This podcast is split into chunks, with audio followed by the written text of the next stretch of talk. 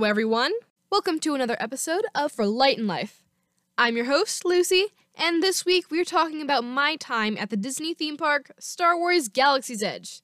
We'll share some funny stories, give some reviews, book recommendations, and more. I admit it is a little bit random, but we do have some fun upcoming content to look forward to. Speaking of which, if you are expecting an episode about Andor today, I'm afraid it'll be a minute, as in not until November 27th. Some people, myself included, have not caught up on Andor yet, but I am planning on doing a summary episode when the show ends. There will also be a Tales of the Jedi episode before that. Andor aside, let's step inside a theme park far, far away. I was really fortunate to get to go to the California Galaxy's Edge a little over a year ago, and it is such a magical place. It's really the closest feeling to being in Star Wars, and I'm really glad I got to be there with my family and have that experience. Stepping inside the actual park really did feel like we were on Batuu. We could see the black spires themselves, all the decorations were really well done there were characters walking around, and John Williams' Galaxy's Edge theme was playing. The whole atmosphere was really so surreal. I think what happened was we had been walking around Disney for a while just to get all the way over to the outpost. So we had to just rush past all the stands and shops and just get some food and milk, of course. I'd recommend the Ronto wrap. It's got pork and slaw and a pita bread. It's sort of a cross between a hot dog and a taco. And there's also the vegetarian version, which we laugh about because it's the Ronto Less wrap. Also, between the blue and green milk they have there at the milk stand, the blue is my favorite. It's really fruity and creamy. I think it's flavored with watermelon, various berries, and such. The green milk is more citrusy. I'm not a huge fan of citrus, but my brother Henry really liked it, and they're actually made of plant based milk. My dad is lactose intolerant, so he got to have some. Which is one of the things that I love about Galaxy's Edge and just Disney parks in general. As a person with a lot of severe nut allergies, I get stressed out around unknown food with unknown ingredients. And the time I went was pretty much in the peak of my anxiety about that but they do such a good job of being aware of dietary restrictions and allergies, and I felt safer than I had in months. It was just so freeing to know that I probably wasn't about to go into anaphylactic shock from eating a french fry. It was like all my worries just went away. And no one's paying me to say any of this, by the way. I don't have any sponsors, just me talking about my experience. One of the other really cool things is all the characters you can see around the park. I vividly remember seeing Vi Moradi, a character created specifically for the park. She's a resistant spy, I believe. I saw her like sneaking around across the pathway from me, hiding from the First Order, and immediately I started waving at her really big and obvious to get her attention, which in hindsight isn't great for someone who's trying to be stealthy. But she did finally look over at me and smiled and did a much more subtle wave. And I remember feeling so excited and blown away by that. It was like being in a dream. I didn't even know much about her. I was just thinking, a Star Wars character waved at me. A Star Wars character waved at me. After that, we did go around and see all the stands and the rides. We got to fly the Millennium Falcon in the Smuggler's Run attraction and although I've said before that the original trilogy doesn't have much nostalgia for me, even I loved being in that ship. I got to be one of the pilots. I think I was the one controlling the vertical lever. And I actually got to be the one to push the hyperspace bar thing, which was wild. I know there's some fancy trick you can do like by pushing all the controls at the same time to activate Chewbacca mode so all the audio instructions turn into Wookiee noises but we unfortunately did not use that feature.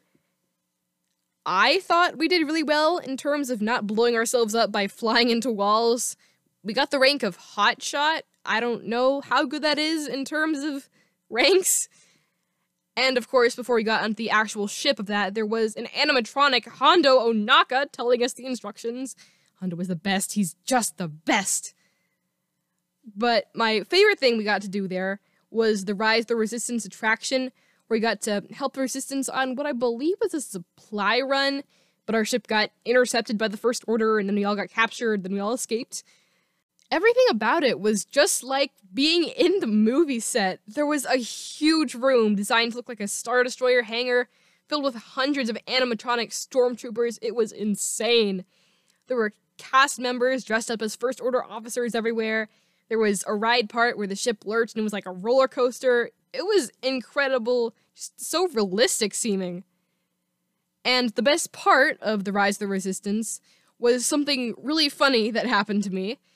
Like I said, our shuttle was captured by the First Order. They took us all out and would order small groups of us to stand in certain places that were marked by colors in the ground. I was standing on the gray one. After I was given my spot, I watched one of the First Order officers who was organizing everyone, and I guess I was looking kind of intently because he turned around and saw me looking at him. Now, he could have just broken eye contact and walked away, as probably most people would in that situation. But this guy was A, great at staying in character, and B, really nice. So I actually locked eyes with this cast member. He came over and stood in front of me, and we had a complete stare down for several seconds. I finally smiled, waved at him, and said, Hi. And he said, completely straight faced and serious, No, and walked away. It was hilarious, the highlight of my whole trip. We couldn't stop joking about it for months. Just imagine that. You see a random kid staring at you during your acting job, and you stop everything you're doing to go turn it into a confrontation. Then you can somehow stay in character? Whoever that person is, you are such a kind guy, and thank you for that incredible experience. Another crazy character run in happened when, back in the safety of Blackspire Outpost, I jumped on the chance to interact with some stormtroopers.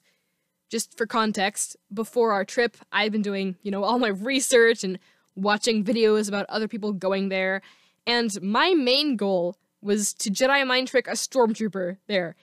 I mean, who wouldn't want to do that? So when some troopers walked by us, I knew what I had to do. I marched up to them, waved my hand in that famous Obi-Wan move, and I said, You don't want to work for Kylo Ren. Alas, my effort, however fun it may have been, did not work. I guess those particular stormtroopers weren't as weak minded as some, because one of them just said, You're not the Jedi we're looking for, which I guess is the generic answer they give to everyone who tries that. It was still really cool, though. And on top of that, when I got to talk to Rey a little later, I told her about that stormtrooper interaction, and she suggested I should try a smaller deception since asking them to quit their jobs was a big ask. I jokingly said I'd tell them next time, you don't like Kylo Ren's helmet, which made her laugh. In summary, those Disney cast members are such cool people, and I really want to thank them all for bringing a little joy into our lives there. I don't know if any of you are listening, but if you are, thank you. And another food shout out I had the Endorian Tip Yip, which is basically chicken fingers with mashed potatoes and veggies, and it was so good. I highly, highly recommend it. In fact, all the food and drinks there were delicious. You know, come for Star Wars, stay for the food. Unfortunately, I did not get to build a lightsaber there because everything's kind of expensive. I think it was either my brother and I got to build one lightsaber or one droid. I chose to let Henry build himself a droid at the droid depot.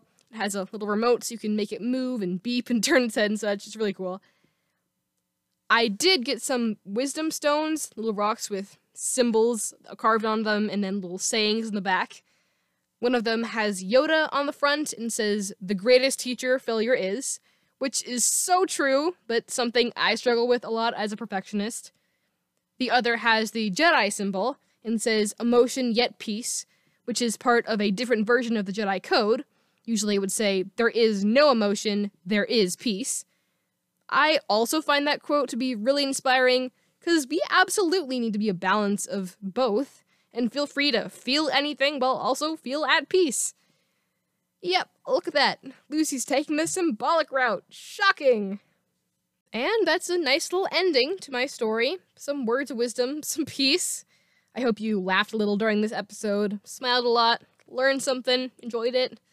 The world's in quite a bit of chaos right now, which I haven't really addressed in my podcast, but I try to do my part and spread some light and life to you all in whatever ways I can. Before we get into our other segments, I want to quickly share some Star Wars books focusing on or having significant moments on Batuu, the planet in which Galaxy's Edge is set. First, we have A Crash of Fate by Zoraida Córdova is a great young adult novel set in Black Spire Outpost. It adds a lot of cool details and backstory to aspects of the park. It's about these two best friends who get separated and then find each other years later. Also, I recently finished reading Journey to Star Wars Force Collector by Kevin Shinick, which isn't exactly about Batuu, but it does have some really cool scenes there, and is a really fun book in general. Basically, this force sensitive teenager in the sequel era goes on this journey to learn about the Jedi. He has the power to touch items and see what they've experienced, sort of like Quinlan Vos. And finally, I haven't actually read this one yet, but I thought I'd put it out there. Black Spire by Delilah S. Dawson is about Vi. The very same one who waved at me. Okay, not the same, same one. And how she ended up on Batuu, what she does there, etc. I'm really interested by it. It's on my reading list. And if any of these books catch your attention, go hunt them down. And now we can move on with this very long episode. If you've been listening for a while, you probably figured out by now that when we finish the main part of the episode, it isn't the end. We have a few bonus segments each week, and right now it's time to transition into voicemails. Future me, play the clip.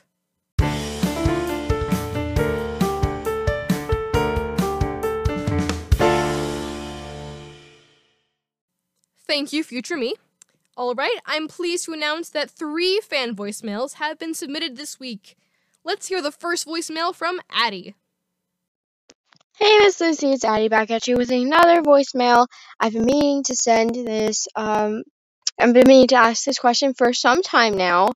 Um, but in the spirit of Andor, I've decided I'm going to send it in today. So, here it goes.